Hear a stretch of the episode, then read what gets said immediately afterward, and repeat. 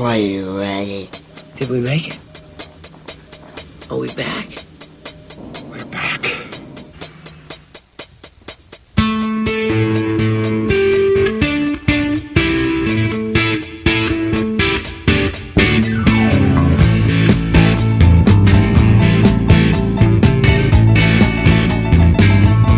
And a good evening, everybody. How you doing? Welcome to episode 12 of 300 Bucks Damage.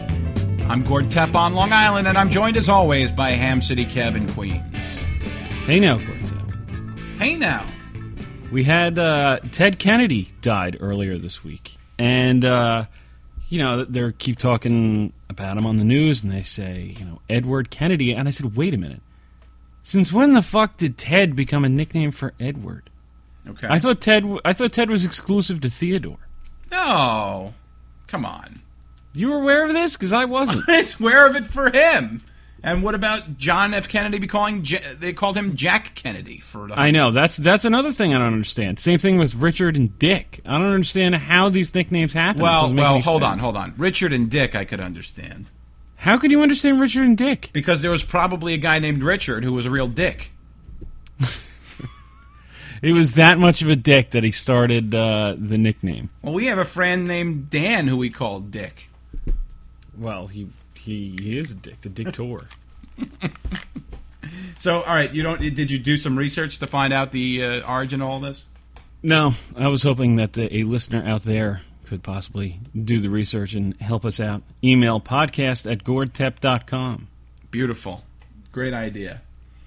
So that's it. That's your interesting fact for the week. That that Ed It's not, Edward an, not Kennedy was necessarily an interesting fact. It's just a it's just a, an offbeat question. All right. Well, very good. Moving back on point this week, our show is about the summer. Wait, hang on a second. Wait, wait, wait. What? Oh, yeah. Okay. What am I? Before we can get before we can get into this week, Yeah. I have one very quick unfinished thought from last week. Okay. if I may. Uh, wasn't it bullshit that at the end of Pee Wee's Playhouse he had a scooter instead of his bike? Yeah. What was that all about? That Tim Burton didn't let him uh, use the bike at the end? Was that what it was? That's my guess. That like they had to get permission from Tim Burton. That's bullshit, man. Because I, I wanted to see the bike when I tuned into that show, and I was always disappointed. It, it would have Oh, been well. more appropriate. You're right for him to take the bike and ride on out. But well, that's the way it goes. Oh, I also have another thing uh, as a callback to one of our previous shows. Uh, sure. You mentioned Popeye's Pub. That, Yes. Was that last week? That was two weeks ago because we were talking two- about cartoons. Okay, that was two weeks ago.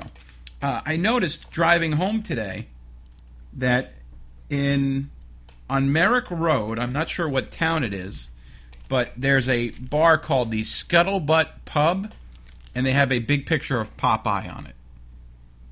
So Might be the, might be the same owner. I'll have to look Scuttlebutt, though. it. Hold on, wasn't Scuttlebutt something from Popeye? I have no recollection. All right. Could be. You could be right. Could be wrong. I don't know. Much later on, the Scuttlebutt was the name of the bar on Thunder in Paradise. Also, I was not aware of that. you know Thunder in Paradise, though, don't you? I'm very aware of Thunder. right. Very Sadly, I didn't watch it, but I was aware of its existence. Thunder in paradise. Messing with him is like rolling the dice. Which is actually funny. Uh, the Thunder in Paradise, for those of you who don't know, was a show in the early to mid 90s where Hulk Hogan played an ex Marine. And the theme song of the show would lead you to believe that his name was Thunder, but Thunder was the name of his boat. Yes. His name was Hurricane. Not to be confused with Knight Boat. What's Knight Boat? That's a Simpsons reference. What is that like making fun of like a Knight Rider kind of thing? Yes, except except it was a boat. Did they have KITT? Yes. they had his voice and everything. Oh, awesome. David Hasselhoff as well? That I think that was like a fake David Hasselhoff. Okay. It wasn't really him. Okay, good. So, are we ready to dive into the summer? Yes, the summer. Now that the summer is officially ending, let's talk about it. Well, we were perfect timing here. Um, so, well, summer's not over until September 20th, so we've got a little ways to go, officially. Officially, Uh, unofficially, it ended uh, this past Sunday. No, no. Uh, unofficially, I would think Labor Day is the end of summer, right? Well, I guess it depends. If you live down south, south of the United States of America, you're probably already back in school. Same thing for if you're in college. Hmm, that's true. Yeah, I saw that uh, New Paltz started up last week, and I was jealous. Yes, but for our purposes, for our sake, us Northerners, uh, school usually didn't start for us until the first week of September. So technically, we would still be on summer break. Okay. we'd be going and getting our Good books deal. and shit, Good deal. So, all right. So we're getting our trapper keepers. we're talking. Well, we're going to do. We'll deal with the trapper keepers in the future, but for now, we're talking about summer fun.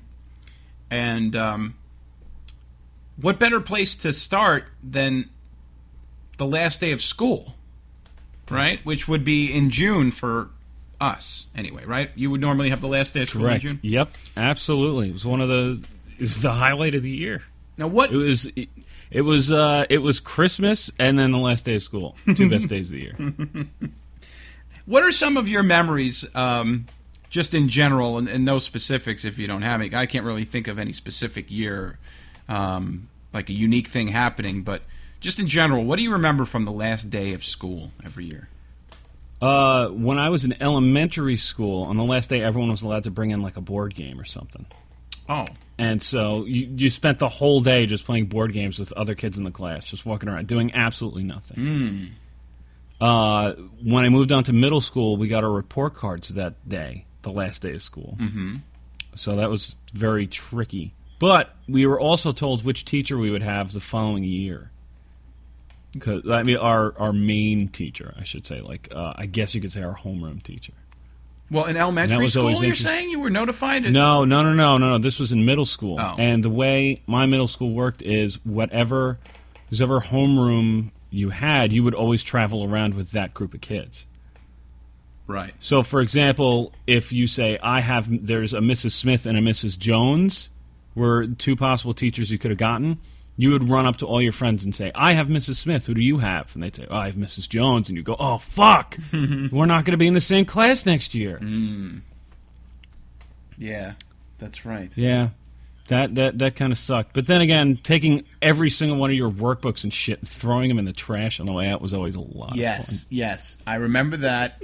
Um, I remember for some reason that the last day of school, you'd be able to bring in a book to read. Like there was no work for you to do, and they'd let you just kind of like sit there quietly. And I, of course. and I, you already got your grades anyway. It doesn't matter. yeah, well, I mean, the grades don't really matter if you want to think about it, but that too. but um, in those days, I can remember like third and fourth grade bringing in a rotisserie baseball book. Nice. Yeah, you, you can find that online probably. They, I don't think they still produce it anymore, but there was this book, and it was called. I think it was just called Rotisserie Baseball, and it had all the players and their statistics and um, like estimated bidding values and and how to run a rotisserie league.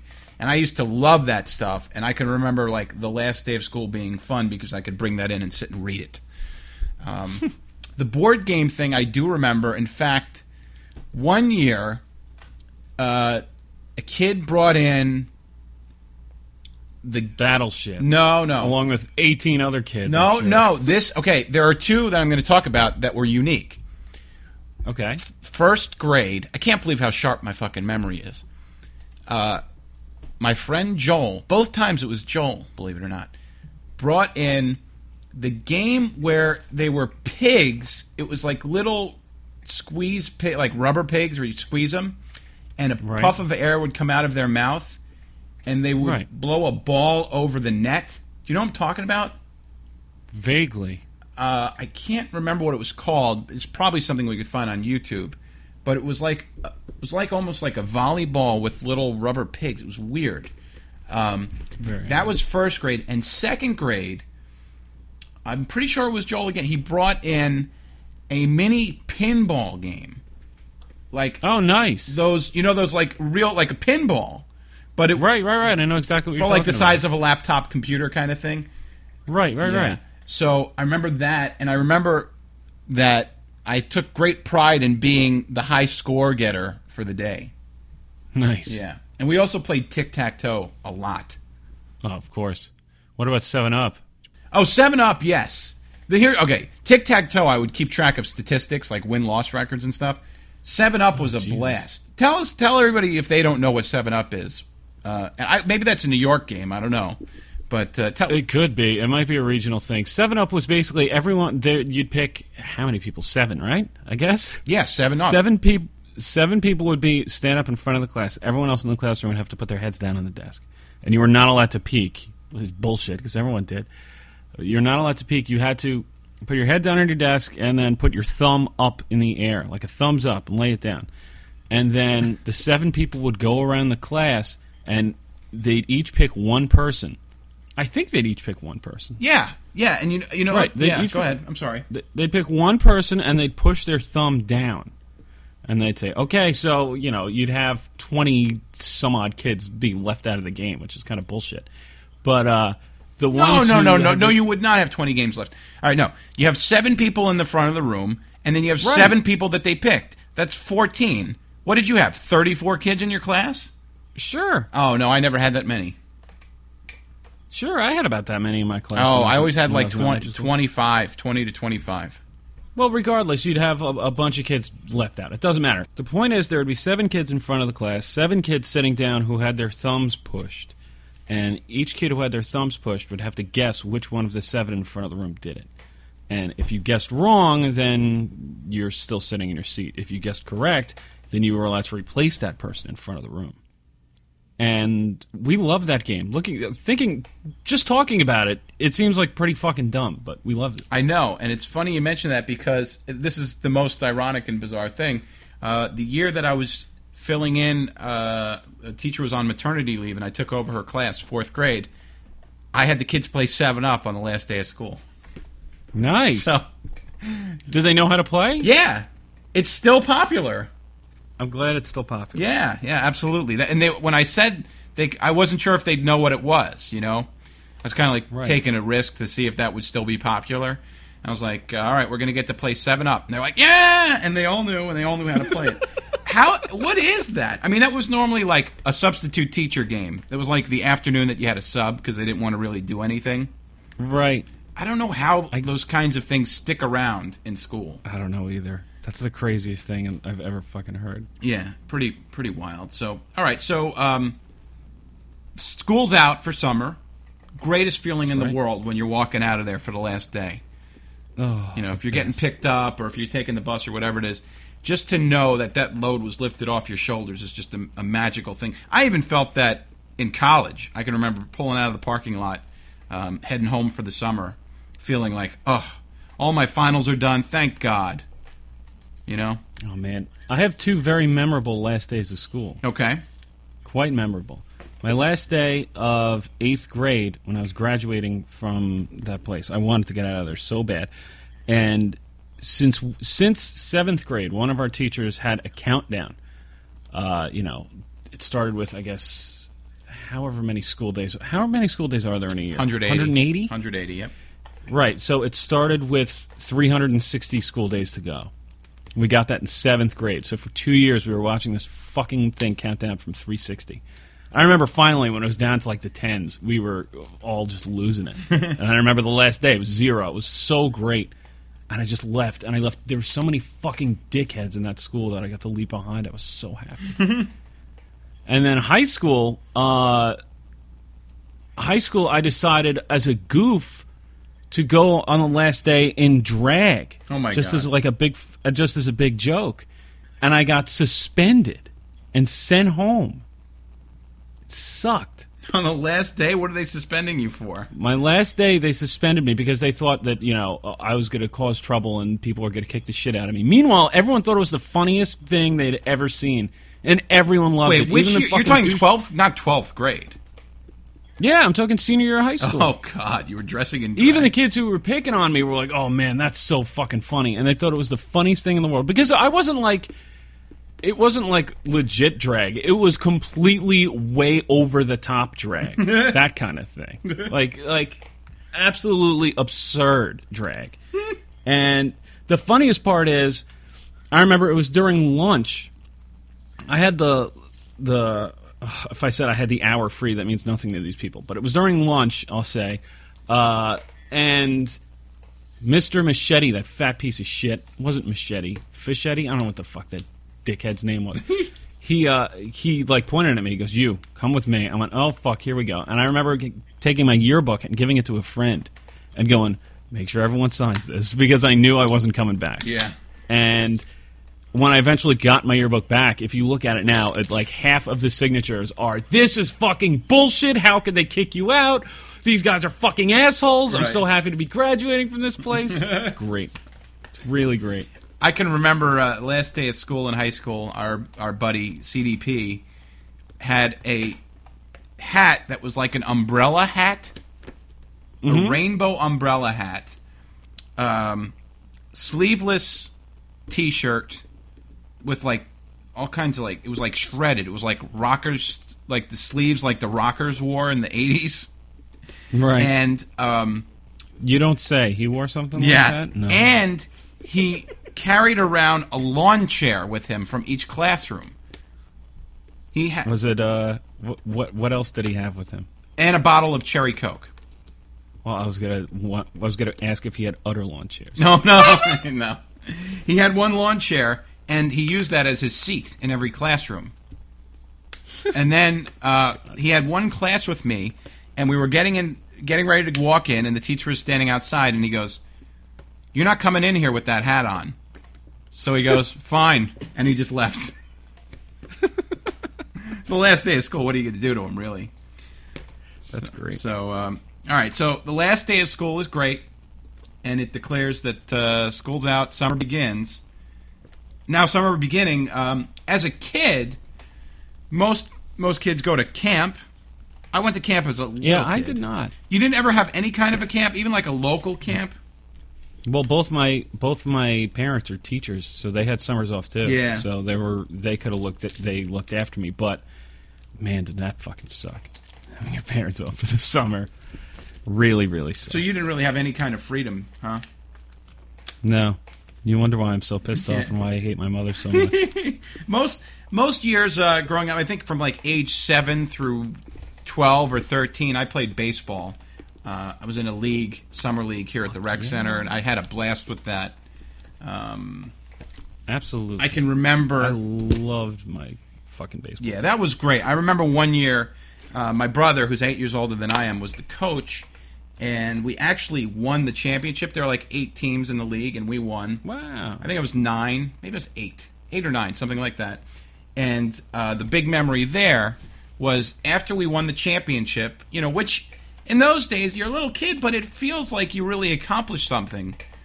That's that's a big deal. Yeah, I mean, because It's a huge you deal. played the whole summer. You got to think of it in the context of that. That you played, I don't know, twenty games, fifteen, whatever the amount of games were, and you got through everything, and you had a playoff, and you know there was an All Star game, and the and the the championship game was at night under the lights.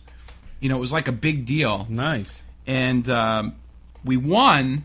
And I remember that my brother then took us all out for pizza, which you know is also like the biggest thing in the world when you're a kid.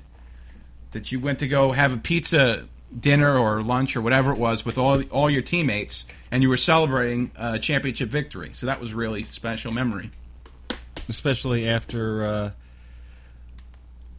uh, th- they point to the sky and you look up above and a baseball falls into your glove.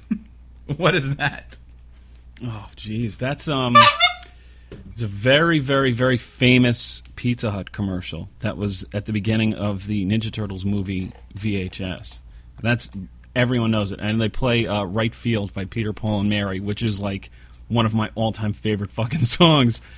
And uh, it's just like you know, the scrubby kid plays right field because he sucks, and he makes the game-saving catch or whatever it was, and so then they're all happy and they all go out to Pizza Hut after the game. All right, I hope you have that on the YouTube playlist because I'd like to see it. Oh, it's uh, it will be there. Okay. There's not going to be much on the list this week, but that certainly will be. Okay. Because I think it's on YouTube as like Pizza Hut commercial from TMNT VHS. Oh, awesome.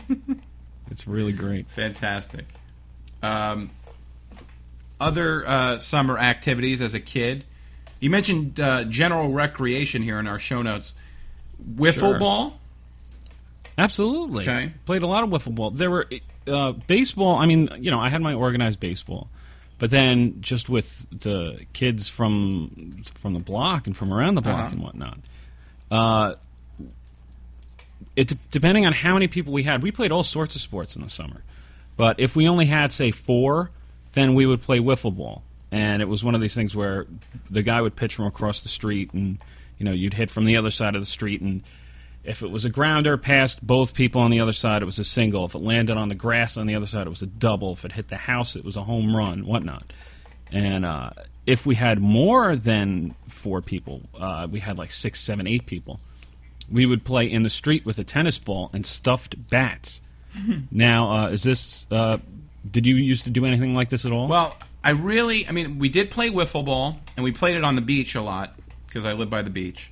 Um, But the games, like, and I, you know, we played kickball. We did, I did. I had a lot of neighbors um, to play with in those days. But my best friend uh, and I used to play baseball with a tennis ball in my backyard and in his, and in his backyard. And as with everything with me, it was always revol- revolving around statistics.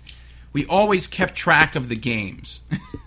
we Yeah. kept score, and I, and what we used to do. Um, this was getting really technical, but what we would do is we would make our own team of nine players, and the players instead of being like major league players, which we did sometimes, occasionally, but what we did for the Right. purposes of this is we took we put ourselves and eight of our friends, and he was um, a couple years older than me, so Mm-hmm. you know he would have the friends from his grade, I'd have the friends from my grade, and we and you would do like their batting stances. we would yes no? yeah yeah yeah we would have different batting stances for each player and keep track of batting averages and home runs and all that stuff for each individual player even though it was all by us and i mean this is I did something very similar. Oh did you okay and but we had a blast with this we did this for years and we kept track of all the games and we, that would be Mm-hmm. Absolutely. that would be something like uh, on a sleepover we would go out in the backyard.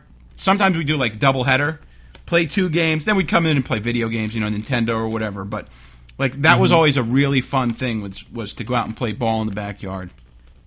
That was really great. One of the uh, one of the things from when we would play baseball in the street, like legitimate, we'd say, all right, this sewer is home plate, the next sewer cap is second base, whatnot. Um, what we would always do to we would use wiffle ball bats, but then we would take wet newspaper and stuff the wiffle ball bats with as much wet newspaper as we could to make the bats heavy, so that the ball would go farther. And then we'd like you know we'd tape the top with duct tape or whatnot. There was a kid who lived a couple blocks away. Uh, James Brazen was his name. He one day ha brought a wiffle ball bat that weighed 10 times heavier than any wiffle ball bat we had ever made. And we just went, What the fuck did you do to this thing? He's like, I just stuffed a lot of paper in there. We're like, Dude, there's no way. This thing is way too heavy for this to all be wet newspaper. He goes, No, really, I'm serious. it is." Okay. So we're playing one day in the street. There's uh, I forget the family's name. They live down the block from us. Just had their house completely resided, all new siding, one hundred percent. James is at the plate with his ridiculously heavy bat that almost no one used but him and maybe one other person because it was too heavy. Ball comes in, he takes a giant swing as hard as he can. When he does, outside of the end of the bat, a pipe comes flying out of it across the lawn on the side of the street to the neighbor's house with the new siding, breaks a little piece of siding. And I mean, this they had had this signing for all of maybe 48 hours, and he had already broken it because he put a fucking pipe inside the wiffle ball bat and didn't tell anyone. Wow. And he and he kept that a secret somehow. He kept the pipe a secret, but once that happened, well, he was you know in trouble. I miss those days though. Something happened, like we'd play football on the street or something like that, and the football would ac- accidentally hit a car, and the alarm would go off, and we would all just go fuck and run as fast as we could. Good times. Stoop ball was another one. I don't know. Do you have stoops in Long Island, Nah, or is that a that's like- that's like a Queens only or a New York City only Pretty thing, much. supposedly. Stoop ball was you take a little blue ball like a handball and just rail it against the stoop as hard as you could, and you try to hit a point because then you had distances from there. Like if it went into the street, it was a home run. But so you'd always try to hit the point to give a nice launch on it. That was a lot of fun too. We played Suicide. You know Suicide, right? Oh, suicide. Uh, sometimes also called asses up. Yes, butts up. We called it here, but yes, Butts, butts up. yeah. Suicide was you throw the ball against the wall and somebody's got to catch it, and if they drop the ball, then they got to run to the wall as fast as they can. Uh, before, Before getting pegged. well, you wouldn't know. You see, here you didn't get pegged. What happened was they had to we had to throw the ball and hit the wall oh, that's right. before you touched it. Now, if you didn't, you got an out, and I think it was three outs, and then you had to stand up against the wall, and people would either there were two options. There was either butts up, where you would stand facing the wall, and people would throw the ball at your ass, and the other one was called pat. or your head. well, no, we only aimed for the behind, and what, what was we didn't? We were vicious. What was the other one? patty wagon? wax we called it where they they would run it was really like the gayest thing people would crawl Right. you would stand up in a line with your legs spread out like like 10 guys um, and then the guy who had to get his ass spanked would crawl un- be, in between everybody's legs while they spanked him Yep. And then weird. the real dickheads would close their legs right as soon as the guy walked yes in and then lock him in there yeah about six thousand yeah times. yeah i never actually had to do that fortunately um, in fact I didn't unless I had to. I would always go up to the wall. But I, we were playing. We played other games too, where we had where like the only option was patty. I re- I forget what the hell it game. Oh no, we always played buzz up, but I remember um, we also then we would create rules based on the ways people would kind of rig the system. Um, they would do. I remember we established a rule: no radiator shit or no radiator shit, depending on who was saying it, um, because there was like a little like I guess radiator. I don't even know what it was like with lines in the wall where we played at school, and when you hit the ball off of that. It took a weird carom that made it very hard for people to catch. right. I know. So it was kind of like a bogus thing. So we would say, no radiator shit. like that was the rule before playing the game. And I used to love, that's when I actually got my start as far as broadcasting in any form goes, calling the suicide games. That was so, That's so much fun. Well, I would play it, of course. You know, Tep throws it off the wall, really caught by Jones. You know, doing that at age eight. Um, That's great. I just thought of something else summertime wise. In my dr- in my driveway, another sport. I used to play hockey. Uh, sure. we played with friends. We, you know, but How did you play hockey in your driveway? shoot it against the garage door. That's it. It was like no game. Well, we played in the street if we had enough people Right. to play. But uh, just playing with one friend or playing alone, I would go out with a little street hockey puck or a tennis ball or whatever and shoot it against the garage door. And Do you have skates? Uh, no. This would just be on sneakers. Okay. And I can remember, you know, we do all these kinds. You know, because also in baseball, you'd always do, you know, bottom of the ninth, last game, you know, the, the game seven of the World Right, Series, right, right. bases loaded, whatever. Um, one thing that my friend uh, Jimmy and I did was we were we were pretty big hockey fans. I would say this has to be 1988. That's my guess in the year. Okay. And we pretended that it was way into the future, okay? And I was Gordy Gretzky, the son of Wayne Gretzky, which he never had, but, you know, that was the joke. Um, and he was Jimmy LaFontaine, the son of Pat LaFontaine, who was on the Islanders at the time. And Ugh. we were both in the NHL, and we were on the same team, and we were both, we had the same amount of career goals, and we tied Wayne Gretzky's record. And we were both uh, on on the same team, mind you, trying to break Wayne Gretzky's record. First. Yeah, right, exactly. Who was going to be the first? Who was going to be the all-time leading goal scorer? Mm-hmm. So what we did was we scored a goal together. we both How does that happen? we both had the puck on our stick. Like we were both touching the puck at the same time, and we shot the puck in together. So for the first time in the history of the NHL, they credited a goal to two people. two people simultaneously. So we both broke the broke the record at the same time. Did you each get an assist as well? Uh, nope, just it was unassisted double goal. the goal only counted once in the game, but it counted twice statistically for our, our records. Right, right, right. Oh. I was um, I played a lot of hockey in the street with skates. I actually became a very good defender because I, I sucked, and like you know, I, I lived with a lot of mean kids, but uh, I was also not exactly a great child. I was a little fucking nugget, but uh, I was always so bad that like you know if I went out on offense, I would fuck up whatever you know my team was doing. So they'd always say, "All right, Kev, hang back, play defense," because that way I would just stay out of the way, basically. But in doing it for a number of years, I actually got quite good at defense, and I would stay back there, and I loved it. And uh, I would also split some time playing goalie because we had pads and everything. Uh, I don't know how we got all this stuff. We had nets and pads. I think it was just a matter of collecting all the neighborhood kids getting together saying, I have this, I have that.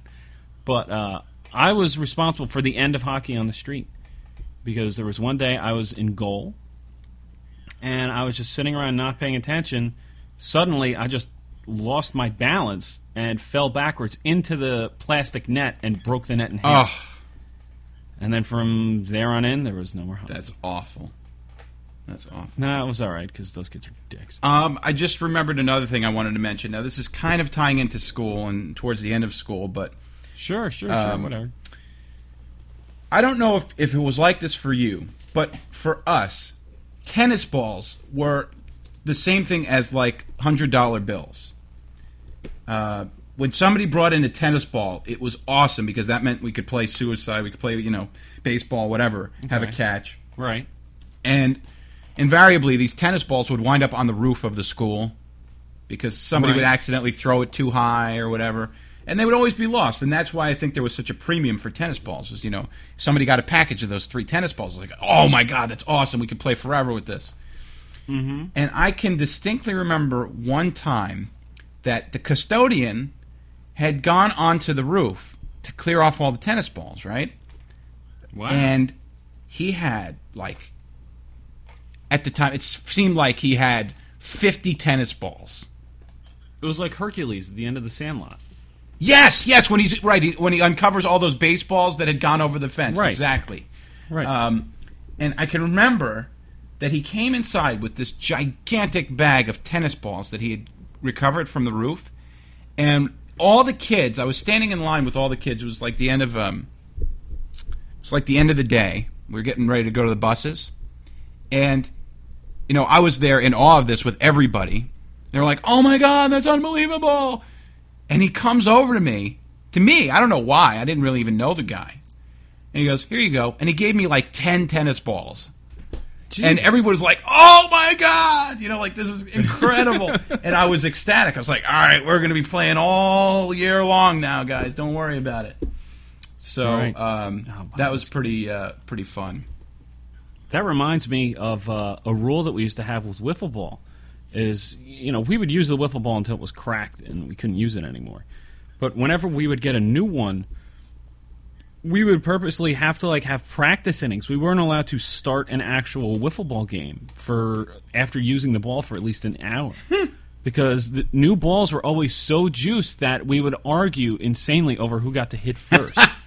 because whoever whoever got to bat first would hit like three home runs in the first Right, inning. you're going to crush the ball in the beginning. The ball's juice. Right, and then by the time, and they would knock the shit out of the ball, and it would get all kind of scuffed up, and then it was already a little bit too scuffed by the time the uh, home team got to the plate, and it was just a very unfair advantage. So we would fuck around for like an hour, Unreal. and then we'd say, "Okay, the ball's broken in." Um, Uh, Okay. One other thing, quickly, this is going to lead into another summer uh, activity, recreational activity, but about sports. So one very specific memory I have of playing football. Football was something that you know we would play year round in the street.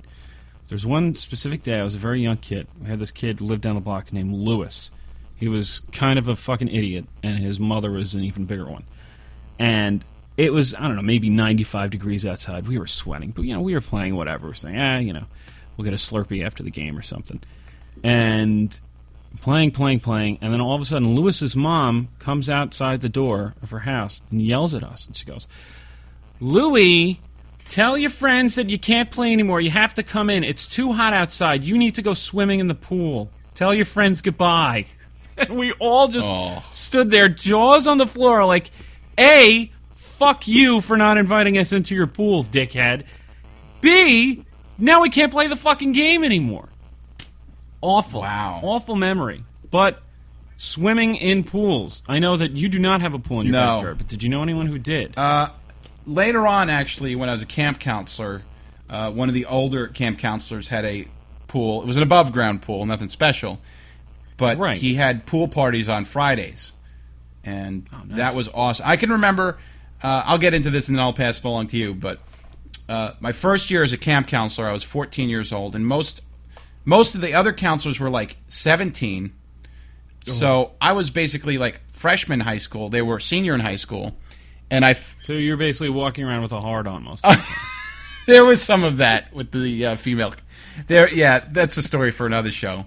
Um, but in any event, I also felt really shy and out of place. I'm not a shy guy, but I felt out of place because I was like a kid with all these adult counselors. To me, anyway. And uh, this one guy who was like a veteran counselor and had been doing it for years, and everybody respected him and loved him, and he's a funny, nice guy. He came up to me like in the middle of my first day didn't know me from Adam, you know, just came up to me, introduced himself, was really nice. He's like, you know what? Um, on Friday, I'm actually going to have some of the counselors over. We're going to have a party. We're going to have a barbecue. I got a pool in the backyard. If you want to come by, it'd be great. I was like, yeah, that's awesome. And um, we had a blast. I mean, that, that was every week. We made burgers and hot dogs, got in the pool. Some people had uh, alcoholic beverages as well in those days, which they probably shouldn't have been doing. Um, uh, there were girls there. There was uh, some kissing of girls that I can remember, and other stuff that uh, I was involved in. But it was great. That stuff was fantastic. And uh, the pool, I always wished I had my own because it always it made like it made it just a regular day was like a holiday. Right. Yeah. You're lucky you had one for every week. Yeah. We had uh, we had that kid Lewis who lived down the block, and you know, occasionally you meet other people and you hang out with them like for one summer because they have a pool, and for no other reason than that. But that brings up two distinct memories of awkwardness in regards to knowing someone with a pool. The first uh, being one of the all-time dick moves that uh, a human can do. Uh, let's just call it the Mike Damone move, I guess you could say. Uh, I did it one time very specifically because I knew that Lewis had invited Paulie, another kid who lived down the block from us. He invited Paulie into the pool, but he did not invite me. And I said, "This is bullshit." So I Is this the Paulie? Hold on, hold on. Is this the Paulie who told Jim Neidhart to put his shirt on? Yes, that is the Paulie that told Jim Neidhart to put his shirt back on to make Sid Vicious laugh. That was great. But uh, so anyway, so Paulie and Lewis were in the pool, and I come walking over. Fuck Lewis, the dickhead who doesn't invite me. Go walking over, ring his doorbell. You know, he comes, shows up. There's me, bathing suit on, towel in hand. Going, hey, you want to hang out? uh, sure. We're swimming. You want to come? Kind of basically. yeah. Oh, okay, sure, why not? And then uh, other times, if we were like legitimately hanging out, he'd be like, "Hey, come on, let's hang out at my house." He'd be like, "Oh, okay, great. This is great. He's have a pool. We're gonna go swimming. This is so awesome." And you know, you sit in the house and be like, they'd go, "Oh, so what do you want to do?" I, I, don't- I don't know. What do you want to do? Oh, you want to play Nintendo? okay, we'll play Nintendo. You play Nintendo for half hour, staring at the pool, wondering, "Oh fuck, is it gonna rain? Is it gonna rain? No, don't rain. I want to go in the pool." And then you know, after you know a half hour of fucking double dribble or whatever it is, like, oh, what do you want to do now? Uh, I don't know. Want to go in the pool? Do you want to go in the pool? Yeah. All right, we can go in the pool. Always hated that. Yeah. All right, so th- that's stuff you would do outdoors in the summer. Uh, but if it's really hot and you want to stay cool, you want to go inside and be in an air conditioned room and be entertained. Uh, what's better than going to see a summer blockbuster film? Of course. So, uh, you know, I'm going to mention one and then I'll pass it along to you. Sure. To me, my all time favorite movie, Back to the Future, that's like the all time great summer movie. And I can remember I was five years old, and we went to see it for my dad's birthday in 1985. Nice. And uh, you know, that was the kind of like there would always be like one or two mega summer blockbuster movies. Like every year for my birthday, if it was Dick Tracy or if it was um, Dick Tracy was great. The Rocketeer or Oh you know, man, or Ghostbusters 2 in 1989. It was like every year there's like that one movie I can remember going to see. I mean, do you have any specific memories of going to see the summer movie? sure. The, probably the biggest one in memory. I have a few, but the one that always sticks out when someone mentions summer blockbuster, first thing I always think of is Jurassic Park. Oh, Jurassic Park. Every time. I was actually really pissed because I saw it on a sneak preview the night before it came out, and I was all Where? excited. Uh, What's that? Where did you see it? Tell us about I that was- story. It was it was just uh, it was at the you know, the Fresh Meadows uh, Cineplex Odeon, whatever it was called at the time in Queens. But it was just you know it was like Thursday night at eight o'clock or whatever it was. They had one showing of it the night before, and we got in.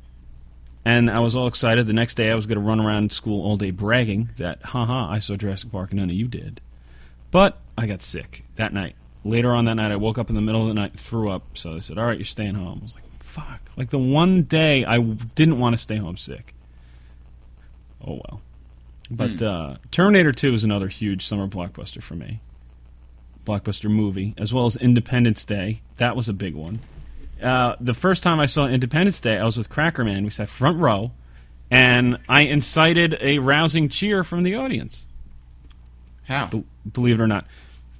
When uh, Bill Pullman decides he wants to nuke the aliens, I shouted out, "Yeah!" and the whole crowd behind me started applauding. Awesome.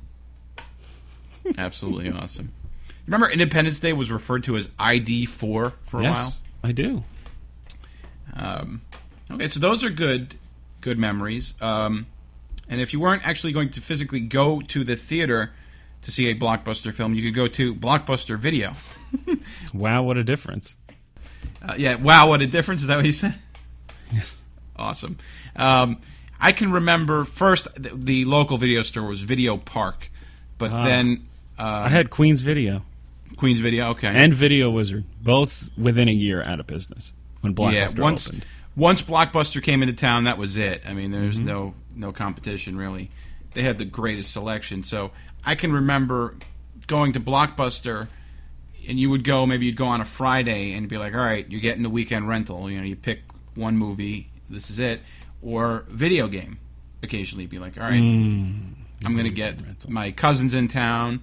Uh, we got to get a video game for the weekend. We're going to get the Tiny Toons video game you know so that that kind of a thing um, you have any memories of that any movie rent, movie rentals Oh, sure. I have distinct memories because uh, Blockbuster was so close to uh, our middle school that myself and Cracker Man and Mike G, let's call him, we would just go to Blockbuster every day after school and play the video games they had on display and usually get kicked out. Um, because of that, I remember we weren't really making friends with her, but we got developed a camaraderie with this girl who worked there, and this is back when that Blockbuster video specifically had an employee favorite section. And on her shelf was like Clerks and Dazed and Confused and all these great movies. And I learned a lot about. well, ah, You know what? In my head, I want to say I learned a lot about movies from that shelf, but that's not true because I knew all those movies beforehand. And I learned uh, something else about those those shelves a little bit later on when I went to work specifically at that Blockbuster video one summer. Great summer, watched a shitload of bad movies, but uh, you normally don't see an employee favorite section in a, in a video store anymore because at least in Blockbuster, what they would do is it would be like a contest. So whichever employee had the most movies rented from their section in a month, got like a, a game or something stupid like that. So because of that, it wasn't legit. Because of that, that we had one person, we had the two people who won every month. One of them was that girl that I just mentioned, who had you know Clerks and Dazed and Confused and all the movies that like the teenagers absolutely loved. And then there was another person who had Goodfellas and The Godfather and like you know all the mafia movies that got rented all the time. So it, it wasn't so much which were their favorites; it was more of which ones are rented the most, and I'm going to fill my section with those, so I win the contest every month. So they had to stop it. Oh you're the reason that they stopped the contest Yeah. that sucks. Yeah. But uh, was was working at Blockbuster was that a good job? At the time, I hated it, but then the following summer, when I worked at a CD store, let's call Coco Slap. Uh, well, wait, wait a minute. Hold on. Why can't you call it the real name? Well, it was Coconuts, but uh, I don't know. It's part of Transworld Entertainment. Those fucks. Uh, All right. They also own like Fye and the Wall and Square Circle back in the day and Record Town, all that shit. But uh, there was one specific store in the little mini mall that we go to. Uh, God, It's I just can't say- like- I can't say mini mall anymore without laughing. that could make the YouTube playlist two weeks in a row. It's just Uh, like a minimal. Hey, hey. Hey, hey. Uh, the there was a wall, the wall, uh, CD store that we thought you know we would hang out in because we were 15, 16 years old. Now, wait. Would you say there was a the wall? there was a the wall? Sure, okay. I guess you could say that. But regardless, uh, the following the summer after I worked at Blockbuster, this is the point here, is that I worked at that CD store when it was known as Coconuts Music and Movies, and I realized how awesome Blockbuster was because in Blockbuster you could really just hang out and bullshit, and you got five free rentals a week, and I would work nights, and I would wake up at four o'clock in the fucking afternoon. Uh, I'd roll out of bed, take a shower, walk to the Blockbuster Video, which was maybe a 10 minute walk from where I lived, and work all day, get back at 1.30 in the morning, and just turn on whatever movie I brought home with me that night and watch it, and then pass out at 4 o'clock. And then wake up the next day at four. At four in the afternoon. It was great. It was really, really great. That was- sounds like that sounds like fun, but I can't believe you were working eight hour shifts. Oh, sure, yeah, I'd be working eight hour shifts, and it would it would suck. It That's depends. Sometimes you'd work a six hour shift, sometimes ten, sometimes eight. But uh, when you were there, you just hated it. I got Mm-hmm. plenty of stories, but that we could do a whole other show on awful work stories. Right. Well, we're just talking summer jobs. Yeah. Right. Best summer job ever was the bagel store. It's my first job I ever had. Was working. All right. Tell us store. about that. What was the bagel store? It all about? was. It was. I'd show up at one o'clock. The boss would leave at two. I'd stop working at two o'clock. But it, it wasn't because I was like bad. I would do almost all of my work in an hour, hour and a half, and then all I had to do after that was sweep and mop the store.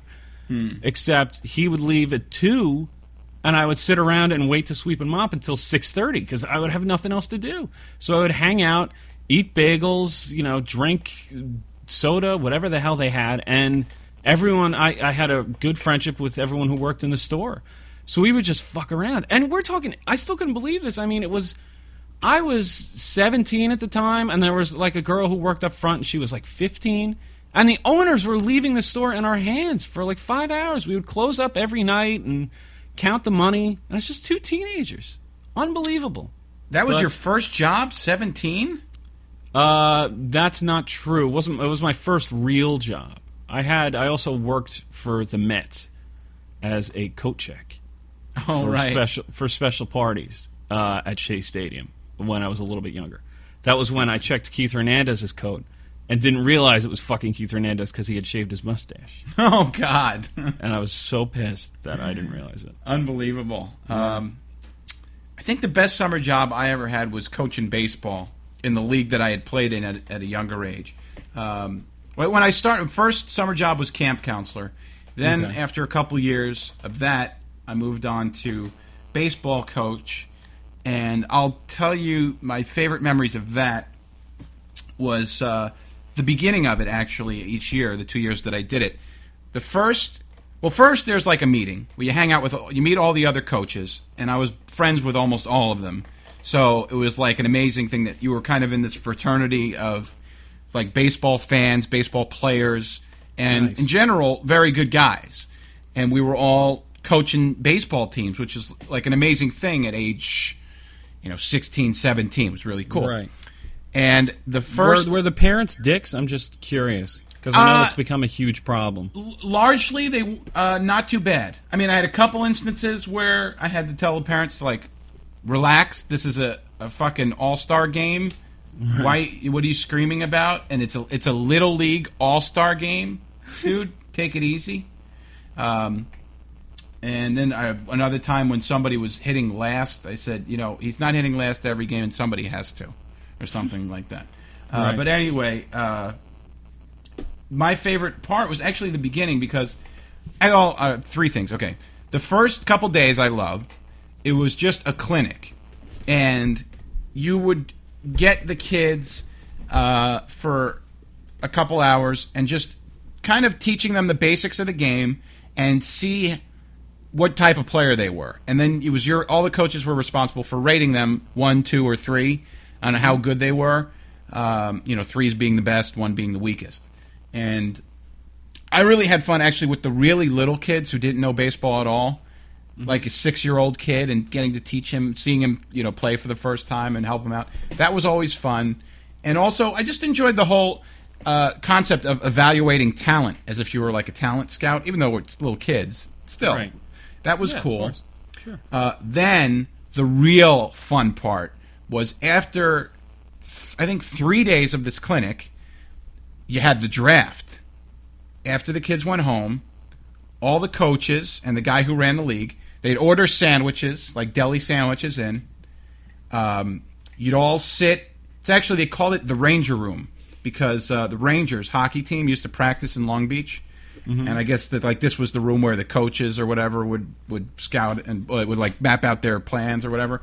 So they called it the Ranger Room. So they had like a big table in the Ranger Room, and the say there are eight teams and there were two coaches per team, so it's like sixteen coaches would all be around the table, and you'd sit with your coaching partner and you'd look at the list of talent and the ones, the twos, and threes, and start to figure out what your draft strategy is going to be.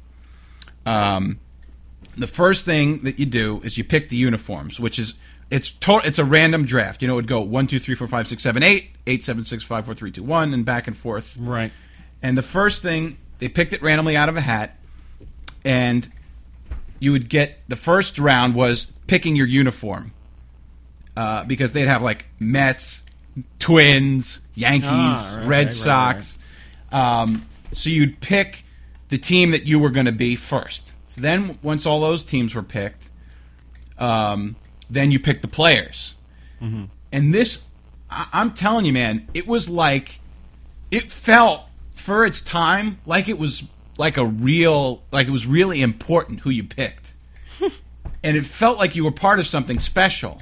As each kid was drafted and you'd be like i don't know can we pick him in this round? Will he still be around after the after the fourth round? He's pretty good this guy's a good pitcher yeah i And mean these are eight-year-old kids you're talking about. yeah, it was eight year old kid. Well, we actually, to be clear, we had two leagues that we coached. First, there was the Pee Wee League, which was like six to nine, and then the Junior League was ten to 12 mm-hmm. So you know you had two different levels. One was t-ball, one was pitching.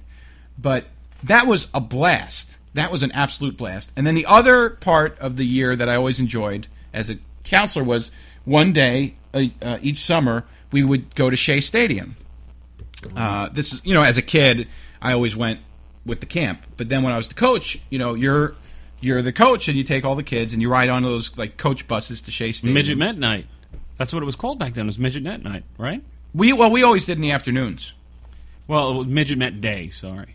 Okay, yeah, and it would be like a day where all the camps were there. You're right. Do you remember them calling it Midget Mets? no, Yeah, that's what they. That's that is what they called it. Then they had to change it to Future Mets. future Mets. Okay, right, because midget's a derogatory term. Right. But um, one memory I have of when I was a coach, I went there. You know, I, I I was totally cool before the game as far as like taking the kids to get a pretzel, popcorn program. Totally understood the program because I always like to have the program and keep score. So, um, you know, I was always like taking kids to get that kind of stuff. But once the once the game started, I did not want to be taking kids to the bathroom or to buy souvenirs and all this other bullshit. And So, what would happen if, say, in the top of the fourth inning, a kid Nah. said, "I need to go to the bathroom"? All right, you know this already. I guess Yeah, I I told do. you this. Right. So it's the top of the fourth inning, and I remember there was a girl counselor uh, one year, and she was sitting near me, and there was one of the kids who had to go to the bathroom, and it was the top of the fourth inning, say, and he's like, "I really got to go," and I said, "Go with her," and she's like, "I'm not going to take him." Will you take him? And I said, "All right, I'll take you after the inning's over," and that you know everybody's like, "Okay, okay." So you know, long half inning, but finally, top of the inning, top of the fourth is over, and now the Mets are about to come up to bat, and they're like, "All right, take him." I said, "No, no, no. After the inning's over." they're like, "The inning's." over." I said, "No, it's still the fourth inning. I'm waiting for the fourth inning to be over before I take him to the bathroom." So she's like, "Oh, all right, I'll take him." So I basically I was a, I was an obnoxious prick and refused to refused to let anything interrupt my baseball watching, and uh, you know, and that was fine because the kids liked to watch the game with me because I would tell them, you know, I would be able to tell them who was warming up in the bullpen and Right. you know explain if they were asking like, oh, why are they pinch hitting or why are they doing this? I would be able to actually like explain what was going on with the righty lefty matchup or whatever. Right, because you could do that in a National League game. Of course, not an American League game though. That's bullshit. so, all right, uh, let's. I can't believe how long this show is. Jeez, Louise. I know. but you uh, and I are like two old women. we sure are. We sure are. So, uh, do you want to touch quickly on uh, vacations and then wrap it up from there? You Uh, I mean, vacations. We spoke about. I, I went to Disney a few times as a kid. We we have already gone over that okay. uh, a couple shows back. Uh, I remember going to Cape Cod as well, a couple times. And you know what? Now that I think about it too, I used to go to. Um, oh fuck, some coast town in Delaware. Well, we always went to Delaware too. I can't believe you said that. We used to go to Wilmington in Delaware. It wasn't Wilmington. It was fuck. I can't. I don't know the name of it. Okay. I can't remember the name of the town, but it was you know. Do you take the Cape May ferry down? Did you do that? No. Okay. Well, we would take the Cape May ferry down to Delaware. Okay. Go to this place, and it just sucked because I was alone, and at that point I was like 14, 15 years old, so I was like really starting to get into girls. I had like a, a short curly hair, and uh, oh no, I didn't have glasses at that point, but it was still short curly hair. I was very awkward looking. I'm still awkward looking, but uh, you know, it doesn't help being 14 and awkward and no experience. All these girls walking around thinking, you know, maybe I have a could have a, a, a vacation fling with one of these girls. No, of course not. So I was always miserable in Delaware. No. Um, But uh, Cape Cod, I remember going. There was one barn. There was a, a barn in Cape Cod. That there was an arcade inside the barn. I spent a lot of time there. That was fun. do you remember any Feed- specific games there? Uh, one specific one. It wasn't a video game. It was uh, Feed Big Bertha. What is it was that? one of those. It was just a little ticket thing. There was this like big fat woman and with like you know a wide mouth, and he would throw balls in her mouth, which is pretty fucking hilarious. And you pr- probably no wonder why you don't see it anymore.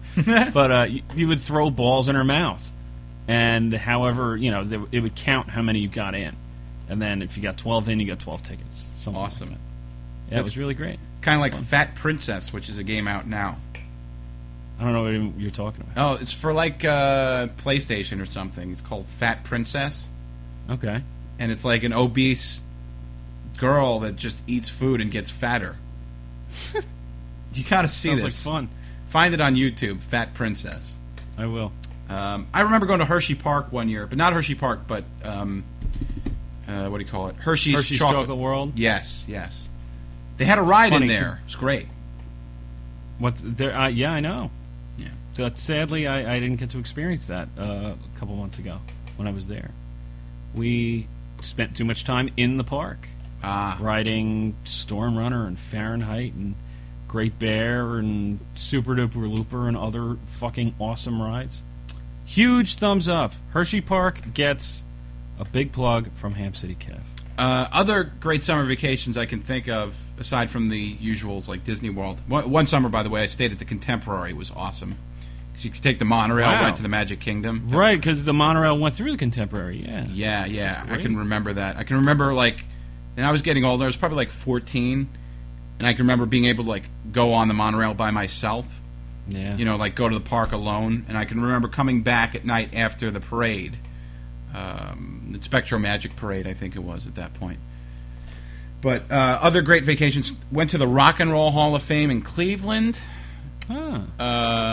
because we had family there. My brother lived out near there for a little while Huh. and uh, trips to Canada. Went to Canada in 1992 and again in 97. So both years I went to the Hockey Hall of Fame. The first year it was like really small. It was like a tiny little place. And then by the time I went the second time, five years later, it was huge. And you've been there, right? Hockey Hall of Fame. Yeah, I have been. How does that rank? Because I also went to Cooperstown one year for the Baseball Hall of Fame. But how does uh, the Hockey Hall of Fame rank as far as uh, like compared to the other places you've gone, like the Baseball Hall of Fame? It's different for me uh, because I lump in when you go to Cooperstown, you go to Cooperstown. Uh, It's it's Cooperstown is a bullshit city. It's just all built around the Hall of Fame, and that's it. And, Yes. you know the Hall of Fame's fun and whatnot, but every store is the same. It's all memorabilia and all that shit.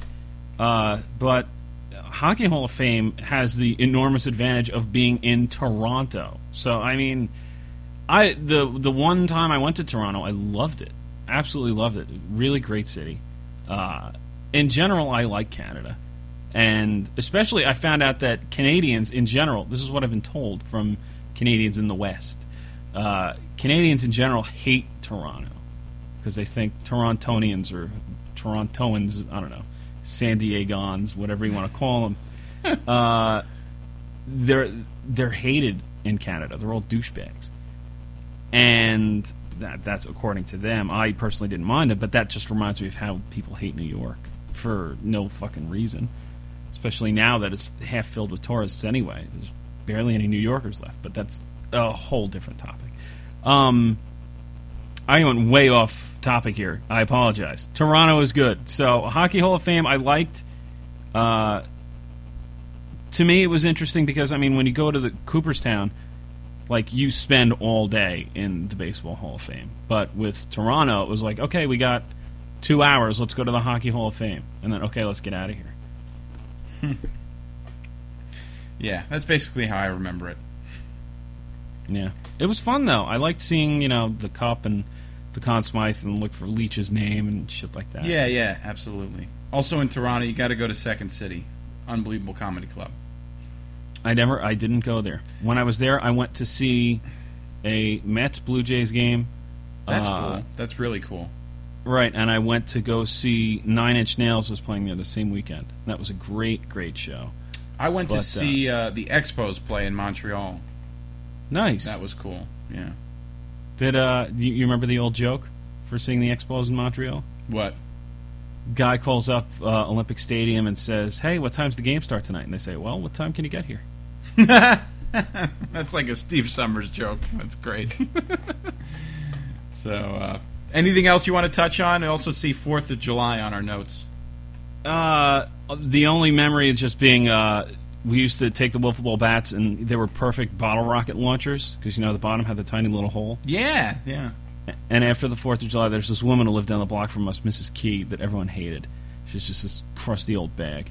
Yeah. I just remember specifically some uh, my neighbor firing a bottle rocket right at her face. Probably Ooh. exploded five feet from her, and she just completely no sold it. Didn't move at all. Nice. We were like, "Whoa!"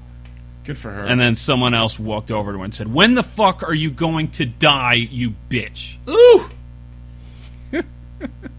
that's nasty. That was great. Wow. So, all right. I guess we're done. Right? We're done. Sure, we're way overdone. Okay. What's uh, what's next week? Next week, I figured we would talk about uh, uh, elementary school, being uh, it's the first of September, so we Makes- can get into more elementary school memories, or not, whatever you want to do. No, no, no. That makes perfect sense. We're going to roll right into that. We're going to talk elementary school. We can do a little middle school and perhaps some high school. Sure. Uh, but it'll be school memories from when we were a kid. When and we there, were kids. believe me, there will definitely be more pop culture references next week than there was this week. Yeah, I would imagine so. But you know, you this was a nice little uh, change of pace as far as our shows Yeah. go. So I hope you enjoyed the hour, my friends. Thank you everybody for listening. Uh, Kev, phenomenal job as always. Oh wait, shit! Yeah. You got to announce last week's trivia winners. Oh, do you have You those? want me to go? Uh, yeah, I can go through it real fast. Okay, please do. Uh, AC and AC Slater stands for Albert Clifford. And congratulations to Pete, who got that one right. Uh, the one member, the short lived cast member of Saved by the Bell, who is actually a tr- uh, identical triplet in real life, was the character of Tori. And congratulations to Lorelei, who got that one correct. And Shauna was the one who knew that Cyndi Lauper sang the theme song to Pee Wee's Playhouse. Home run. A lot of lot of uh, female listeners to the show. Yes. surprising, isn't it? Yeah, I mean, uh, we encourage you all to send us feedback. Uh, podcast at gordtep.com or just sign on to our website and leave a message there. Uh, really, I got to be honest, we're, we're 12 shows into this now, and uh, I'm kind of overwhelmed by the feedback we've received. It's awesome. Thank you, everybody, for listening. Continue to spread Absolutely. the word, please. Um, uh, tell your friends, tell your neighbors, as I say. It's the greatest show on the internet and uh, we'll continue to improve. So, feedback uh, or questions or comments, send it to podcast at and uh, subscribe on iTunes or Zune or whatever. Our podcast with as many stars as the maximum is. What is it? Five stars? Four stars? Yep. Please do that and uh, tell everybody you know. So it's uh, 300 bucks damage, 300bucksdamage.com, gordtep.com, all that good And stuff. And check out the blogs that we have on Gortep. Oh yeah, give a plug to your blog this week, which was uh, fucking home run too. The Allison Reynolds one. Sure. Gonna have one every week, every Wednesday. Underappreciated fictional characters. Awesome. And uh, coming up, also, we're going to be doing our top 15 movies of all time, perhaps this week if I can get my shit together. I just finished mine before the show. All right, then mine will be done tomorrow. I'll do it this week. All right. So, uh, all right. So that's it. Tune in next week for School Memories uh, for Ham City, Kevin, Queens. I'm Gord Tepp on Long Island, saying have a good night.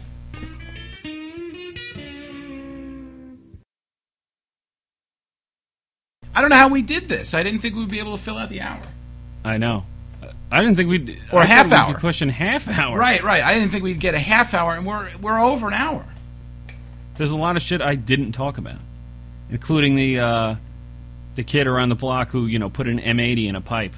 What the and fuck? It, it, it is uh, on the Fourth of July. Put an M80 in a pipe, didn't go off. So of course, what does the idiot do? Picks up the pipe and puts you know peeks in the hole to see what's going on. Blammo oh my god. has an eye patch and a hook. oh my Yeah, god. fun. Good Fourth of July story. Whoa, whoa, whoa. It's a shame we weren't able to tell. What happened to him? What? He has an eye patch and a hook. Yeah, because he blew off his hand. Were you there watching this? No, but I knew the kid. Oh my god. Saw the hook, saw the eye patch. Crazy. Ooh, I was. g- Uh, should I leave that at the end of the show now? If you want. It's an ugly note to go out on. Fuck it. All right. I'm, this is the end of the Well, show. what can we go out on? Are you ready? no, that's the beginning. All right. Eye patch and a hook on gordtep.com. Do you think it cost three hundred bucks damage to uh, three hundred bucks damage to his hand and his eye? Oh. wow, that's gruesome. There's got to be something good, better we can go out on, right? No, we can leave that. That's fine. I'll stop it here.